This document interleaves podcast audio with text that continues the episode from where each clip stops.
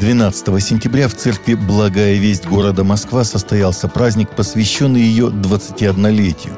Прихожане Центральной церкви и всех филиалов собрались на торжественное богослужение, зал был буквально полон людьми. Церковь стала примером для многих других общин на территории России и за ее пределами. Старший пастор и основатель церкви Рик Рендер со своей супругой Денис приехали из Америки в Латвию в 1991 году – 1993 году они основали церковь «Благая весть» в Риге. Через несколько лет они переехали в Москву и основали в столице России еще одну церковь «Благая весть». Спустя 10 лет пасторы открыли третью церковь, на этот раз в столице Украины – Киеве. Отношение к мигрантам, которые совершили преступление в подмосковной деревне Бужаниново, не должно распространяться на целый народ, которому они принадлежат, и на их религию, заявил РИА Новости имам Мухтасиб Мухтасибатского собрания мусульман Московской области Денис Мухуддинов. Ранее в понедельник СКРФ сообщил, что в лесу под Сергиевым посадом нашли тело 67-летней женщины с признаками насильственной смерти. По горячим следам задержаны двое подозреваемых – по данных местных властей, это граждане Таджикистана.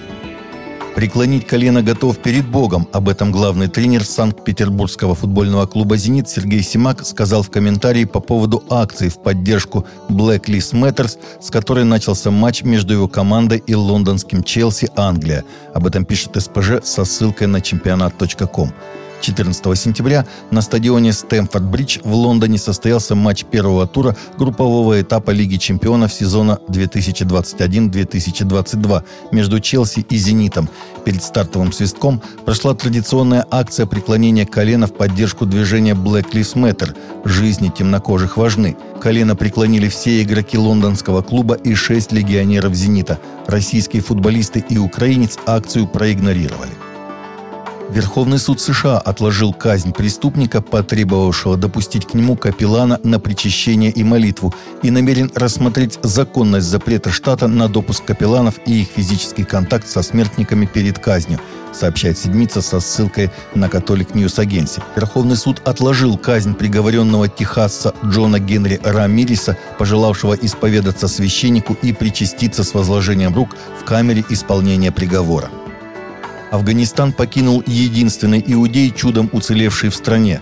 Последний месяц возросла угроза нападения джихадистов, и он был вывезен авиарейсом, организованным израильско-американской службой безопасности, сообщает The Guardian. Зибулон Сементов, переживший не одно десятилетие войны, до последнего обитал в полуразрушенной синагоге в Кабуле, соблюдал кошерные предписания, молился на иврите, играл в синагоге на обрядовом рожке шафар и был свидетелем стремительного сокращения иудейской общины, жившей в стране многие века. Однако захват власти талибами, которые запрещены в РФ, в прошлом месяце, похоже, стал последней каплей.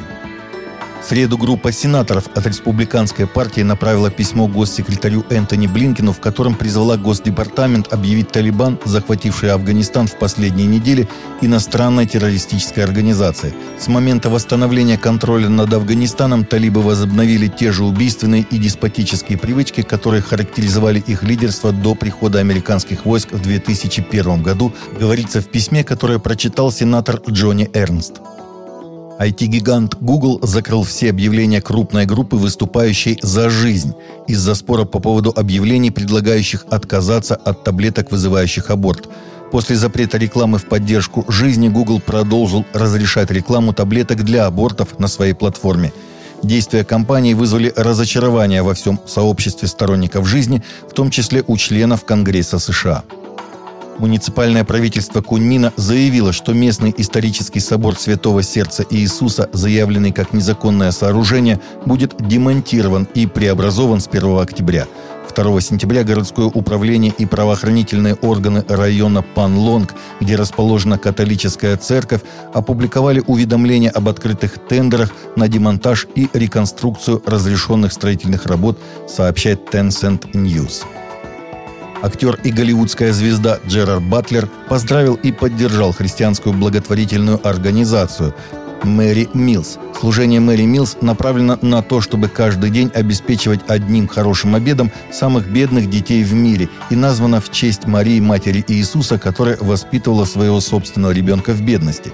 Недавно благотворительная организация объявила, что достигла рубежа, когда она может кормить 2 миллиона детей – каждый школьный день по всему миру. Таковы наши новости на сегодня. Новости взяты из открытых источников.